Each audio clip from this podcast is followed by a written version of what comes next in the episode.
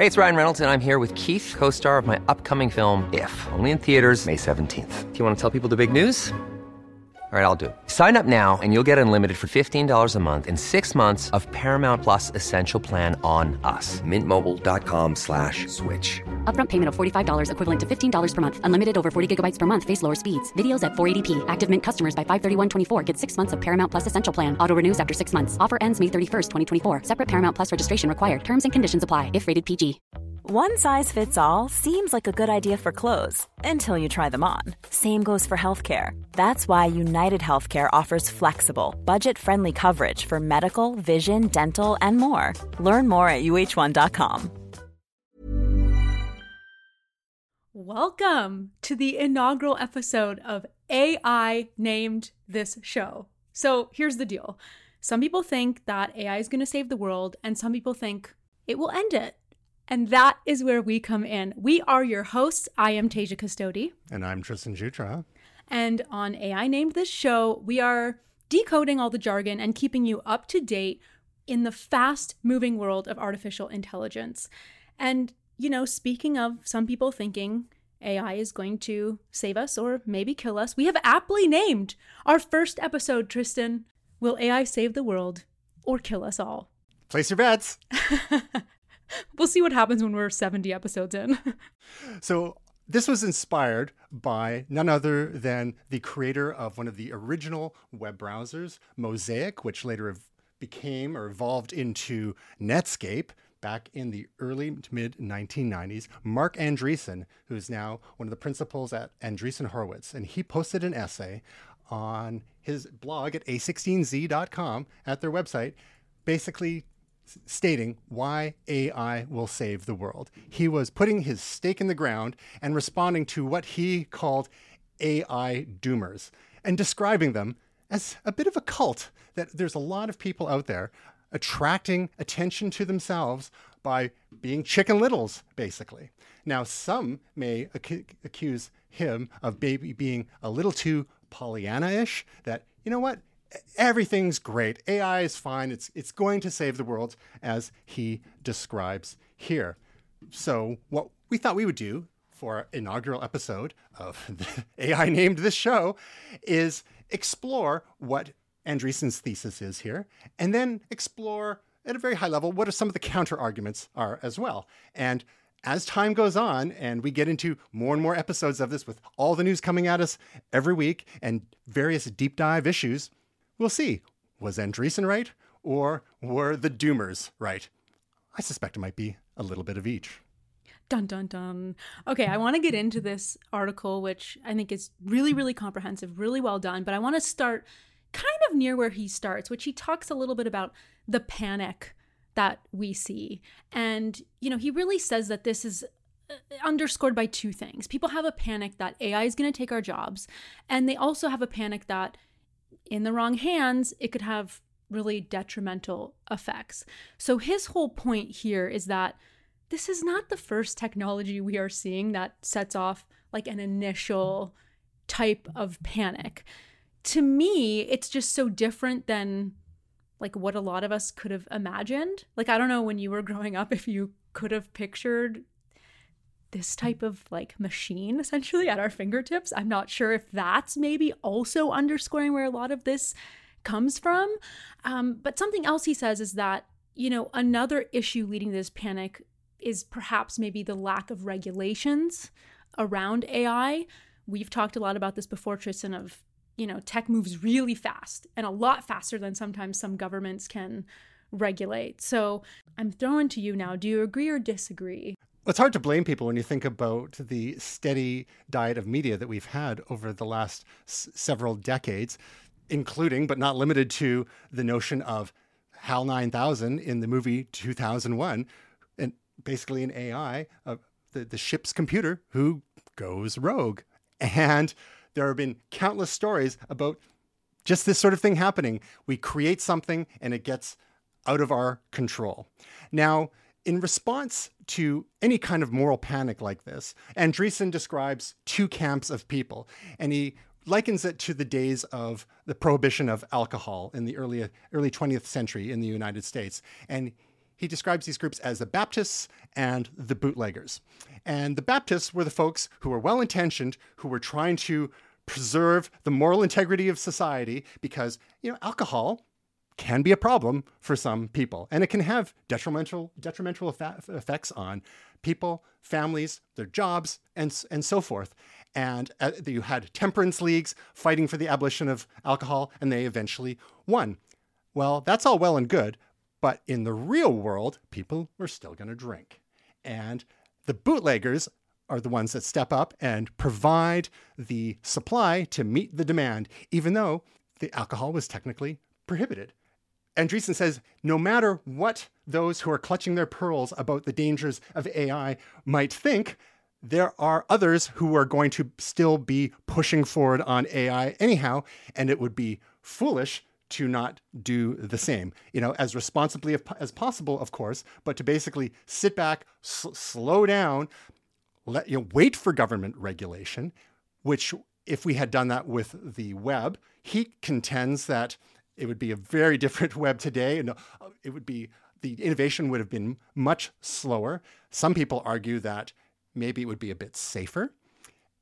Then of course no one at the in the early 90s predicted what social media would become and all the knock-on effects of that of course. So Andreessen is like okay this is going to happen anyway. Do we want to pump the brakes as some people are arguing or do we want to go ahead as responsibly as possible because others are going to do it anyhow and this is really what leads him into his first risk that he outlines which is the common question here on today's theme will AI kill us all? he's really not, you know, holding anything back here, but he's essentially saying that throughout all of our humanity, probably about a million different inventions and things, people have had this thought in the back of their mind, like a fear with new technology. You know what I mean? To me, it's more think about it rationally, which I think is part of his article as well. And his viewpoint is very much so. We created the AI so, therefore, we can theoretically set parameters that would control it. I'm saying at least to an extent. He's kind of blanket statementing that. So he really breaks it down and says, you know, AI is code, it's math, it's created, owned, and built by people. So he is saying at the end of the day, that's who controls it. So he's very much on the side of we have the the control here, not the AI. And he says, you know, people misconstrue this.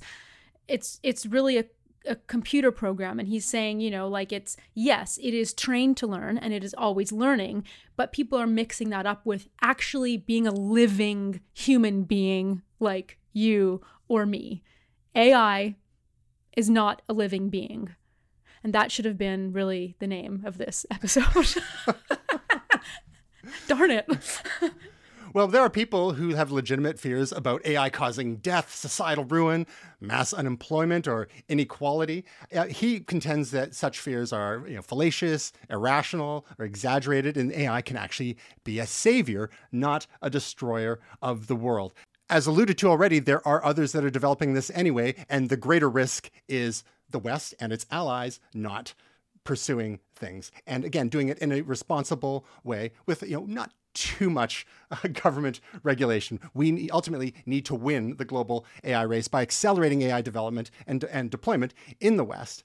Now, the people who argue against Marc Andreessen's very optimistic view of uh, whether AI will kill us all or not, and he believes not, that it'll actually uh, save us. Um, some of people, such as Nick Bostrom, the author of Superintelligence, I believe was the book, um, and others have said, well, you know, AI is just not merely a tool. It's not just something that we create and use to make, you know, to make blog posts and p- pretty pictures, but it could be an agent whose goals are misaligned with ours. It may have different values than ours. And they also contend that there's a risk of it developing superintelligence, you know, AGI, artificial general intelligence.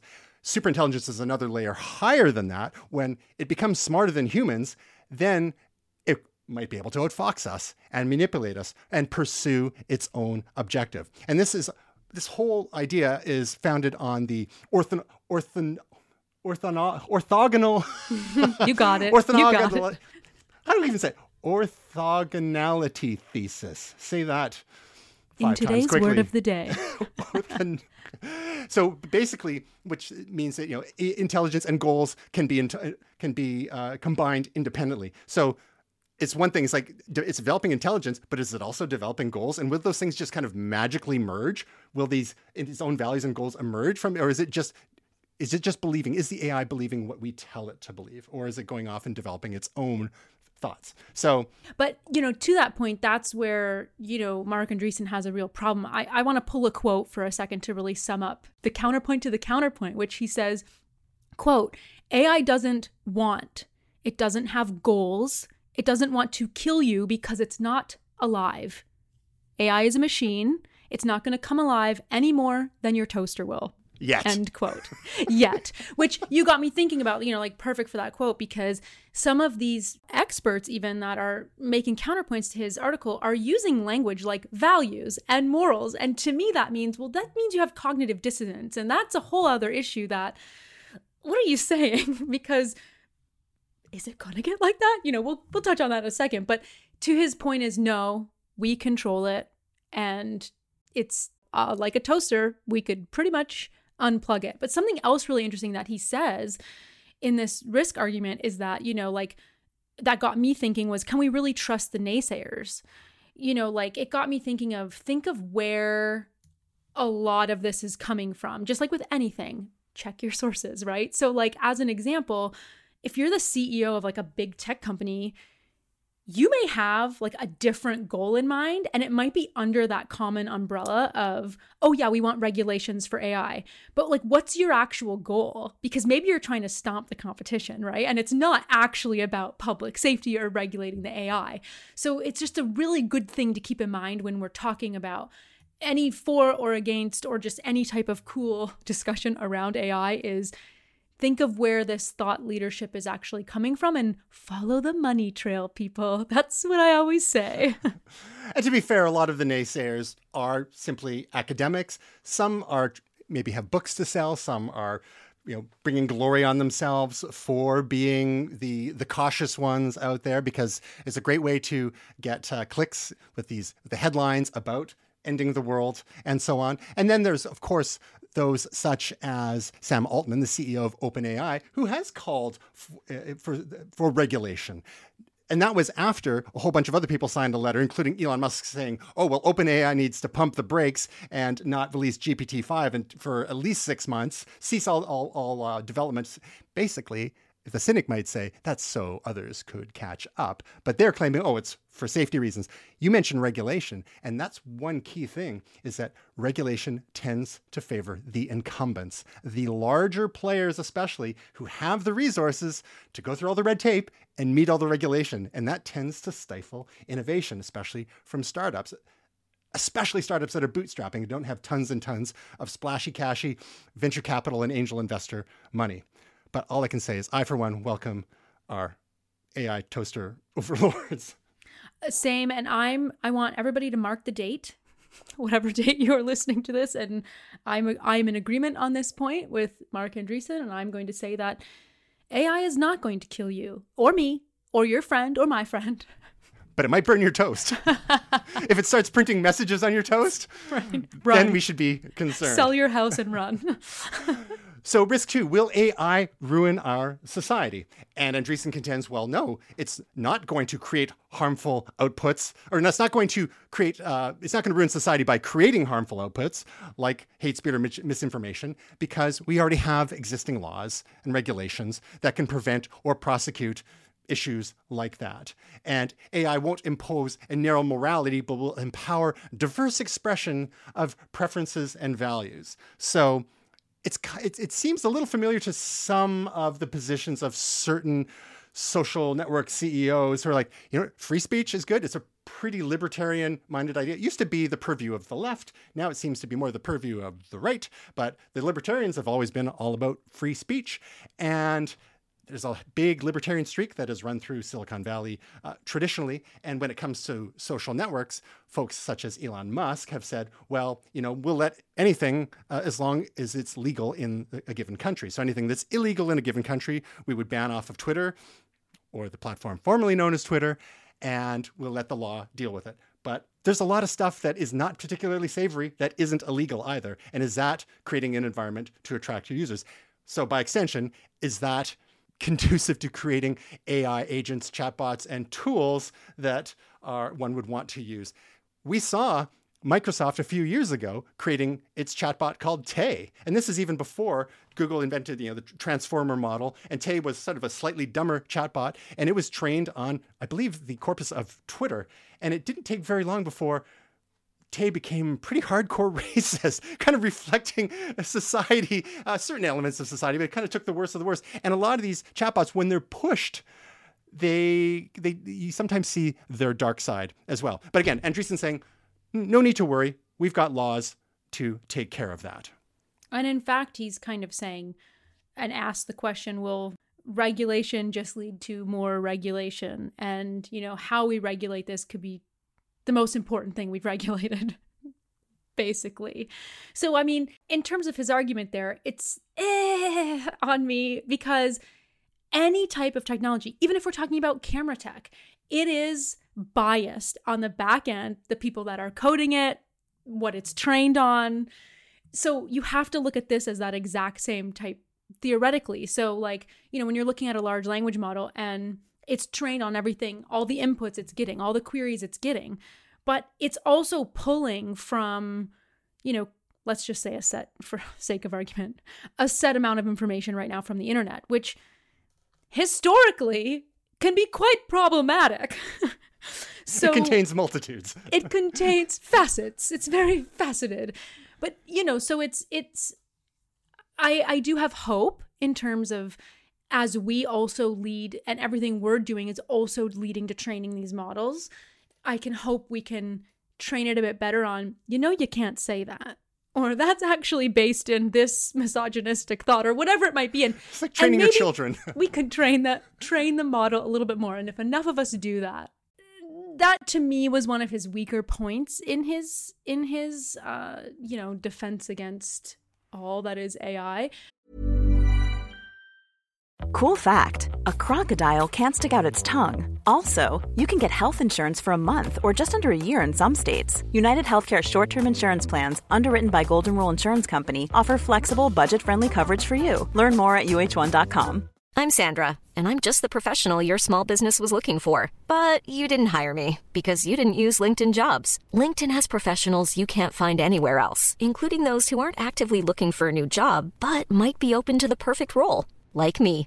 In a given month, over 70% of LinkedIn users don't visit other leading job sites. So if you're not looking on LinkedIn, you'll miss out on great candidates like Sandra. Start hiring professionals like a professional. Post your free job on linkedin.com/people today. but he does he does move into point 3 which is one of the things you and I have talked about ad nauseum, which is what we hear all the time, and that it's will AI take our jobs? You know, and people are always coming at me like, it's going to take our jobs and it's going to do this, and it's going to do that. His argument, I bet you know where this is going, is very much that it is it is just not the case. In fact, he says that this argument is flawed and can't hold up because it's based on a flawed theory that there's like a set amount of jobs in our economy at any given point in time and that there's no fluctuation on that. Me personally, I know we have talked about this a lot. I've already seen things like these large language models creating jobs. A little tiny example is that there's actual job is to be a prompter. So companies engineer. Yes, I'm sorry. Yes, that's so much more advanced than a prompter. you, you, get an extra 25k with put engineer. Exactly. Exactly. You know, where like companies are hiring for people that know how to prompt the the language model properly to get the proper output from it. It's a real job. And so but you know, his argument obviously goes a lot deeper than that in terms of you know, not only is it not going to take your job, but it's going to create more jobs. And then also, you know, this increases productivity, it decreases costs for whatever company in manufacturing, therefore giving all of us huge purchasing power. And he makes this giant argument. Are those even connected? oh, this just in. Yep, prompt engineers are now out of work because AI can itself can create better prompts. Whoops. Whoops. so yeah, he this this this fallacy that you refer to is called, called the lump of labor labor fallacy. And again, his contention is that with virtually every new technology that has emerged, it has been additive there's created there, some jobs have been lost for sure. We don't have a lot of buggy drivers anymore, buggy, buggy whip manufacturers anymore. And think of any technologies that has been replaced. We don't have huge clerk typist pools anymore. We don't have a room of people who have been now replaced by a single Excel spreadsheet. Like there are so many jobs that have been just done away with because of increased productivity thanks to technology. And that's not to say that there's there's not going to be disruption. There's going to be a, a, plenty of disruption in the long term. But he's saying like in the medium to, I guess, uh, sorry, plenty of disruption in the short term. But in the medium to long term, it'll be additive. Will there'll be more prosperity. And if you look, I mean, history has kind of proven him out with as we've learned to harness fire and we invented the wheel and aqueducts and modern plumbing, etc., etc. Things have gotten generally better quality of life, re- reduction of poverty, and so on. So we're going to have more high quality jobs. That's the argument. Now, the the counter argument that a lot of people are focusing on tends to be um, you know certain types of uh, economists and and policymakers who point more to the short term disruption, the upheaval, and the the consequent you know, uh, societal um, pain. It, it's no fun when people lose jobs. Look at various industries like coal mining in various parts of North America or in England, for example. As the world continues to decarbonize in certain parts of the world, there are going to be lost jobs. And you can't just say to a coal miner in Virginia, oh, you should learn to code. Like it doesn't work like that.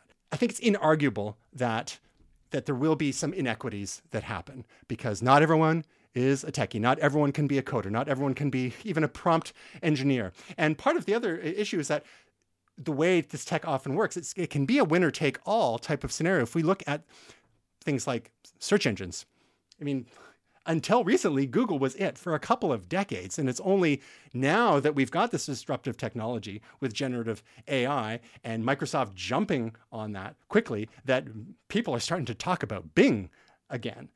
And Uh, otherwise, when it comes to social networks, like they're, they're, the network effects kick in and it favors fewer, larger platforms. And the little ones, experiments tend to come and go, and it's very rare that something will actually bubble up. Certain types of technology really favor consolidation. So we end up with you know, digital monopolies or oligopolies.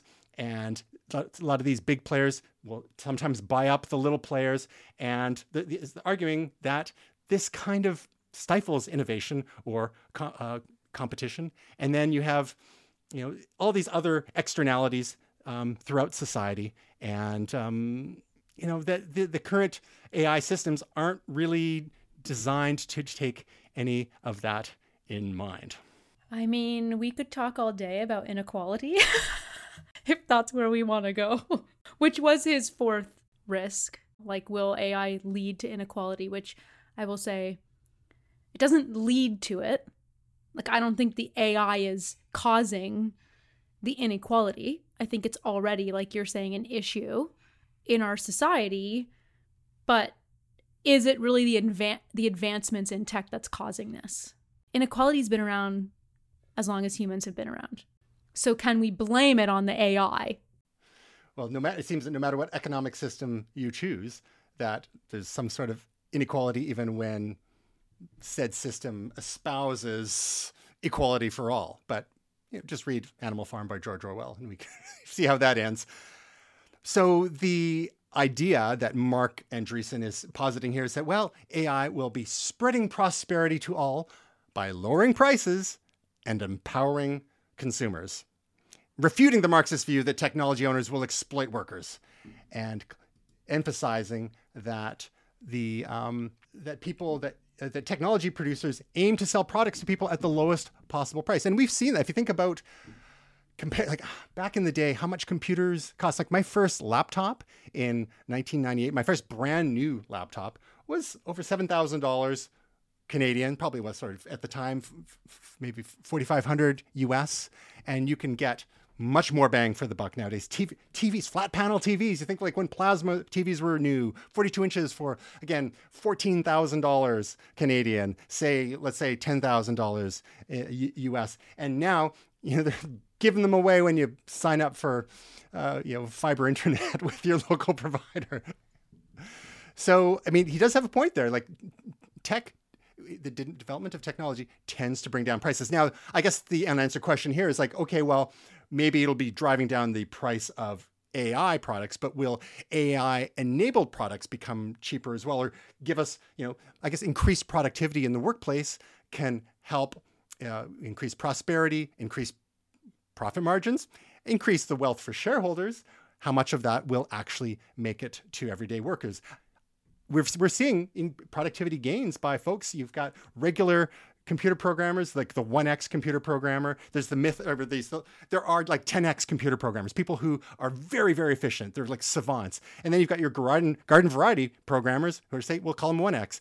What is happening with some of these AI tools like GitHub Copilot is that your regular 1x programmer, your software developer can get up to like 6x or 7x. They're increasing their productivity, which is great. I mean, it kind of fuels that whole pandemic phenomenon where you saw people taking on multiple full-time jobs uh, because they were using tools to increase their productivity. Uh, we'll see how much that or how long that will last.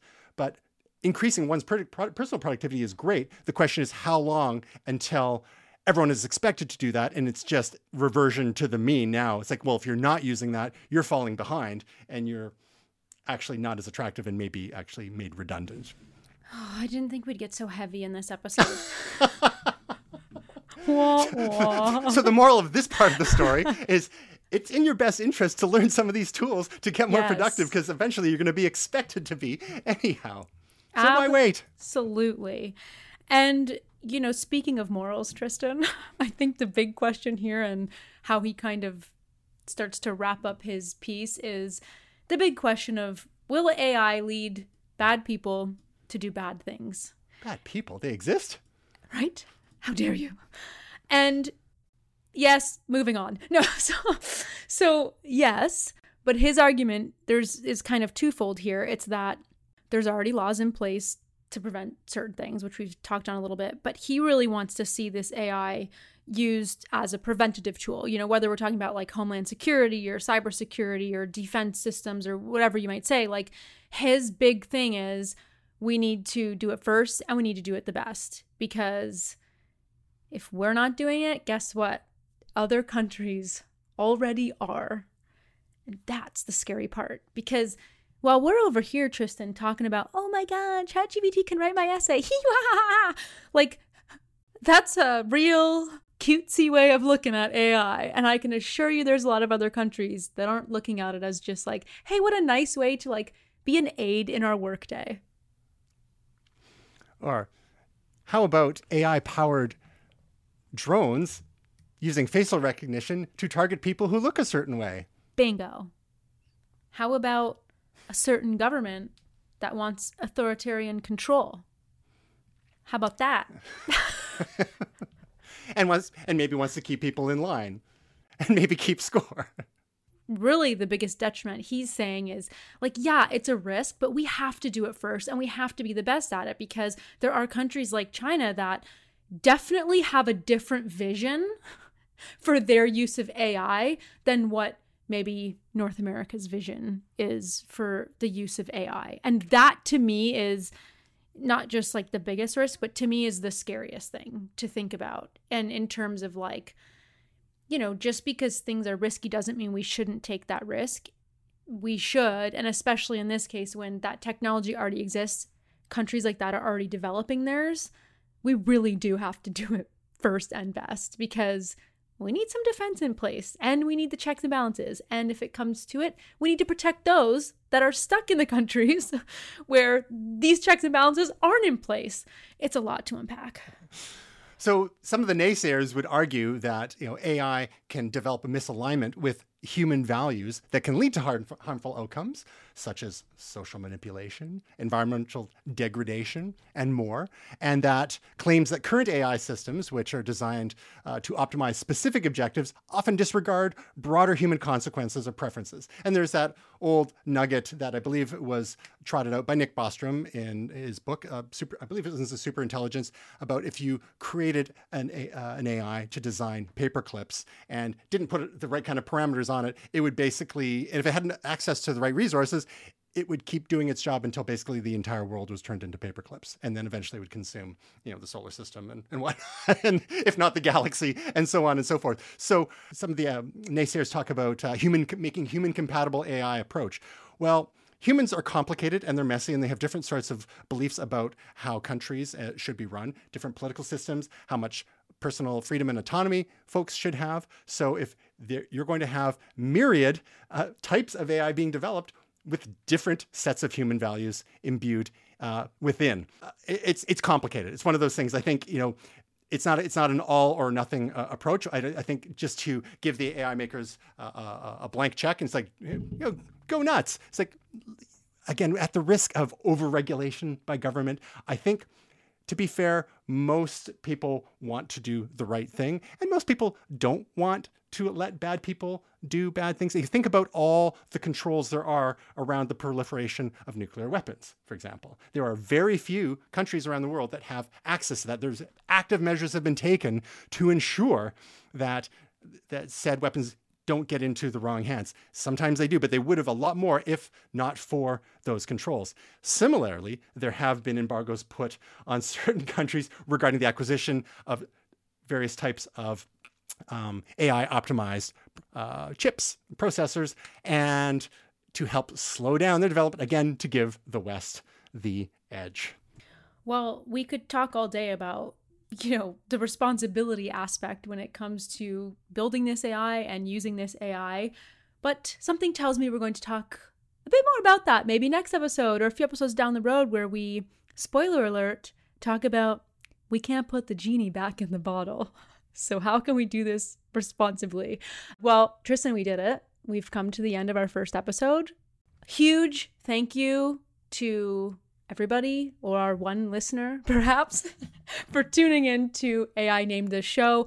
Listen, because we're a new show, we really, really want your feedback. So we want the good, the bad, the ugly. You can email feedback at dailytechnewsshow.com or feedback at ainamedthisshow.com. And also, if you like this show and you just can't get enough, you can find AI Named This Show anywhere you get your podcasts. So be sure to give us a follow, leave us a review on Apple Podcasts. Obviously, only five stars. Thank you so much. You can also find us on all the socials. We're at AI named this show on Facebook, Instagram, YouTube. I am still calling it Twitter. You may be calling it X, but we're on there too. And that's it for us. Hey, it's Paige DeSorbo from Giggly Squad. High quality fashion without the price tag? Say hello to Quince.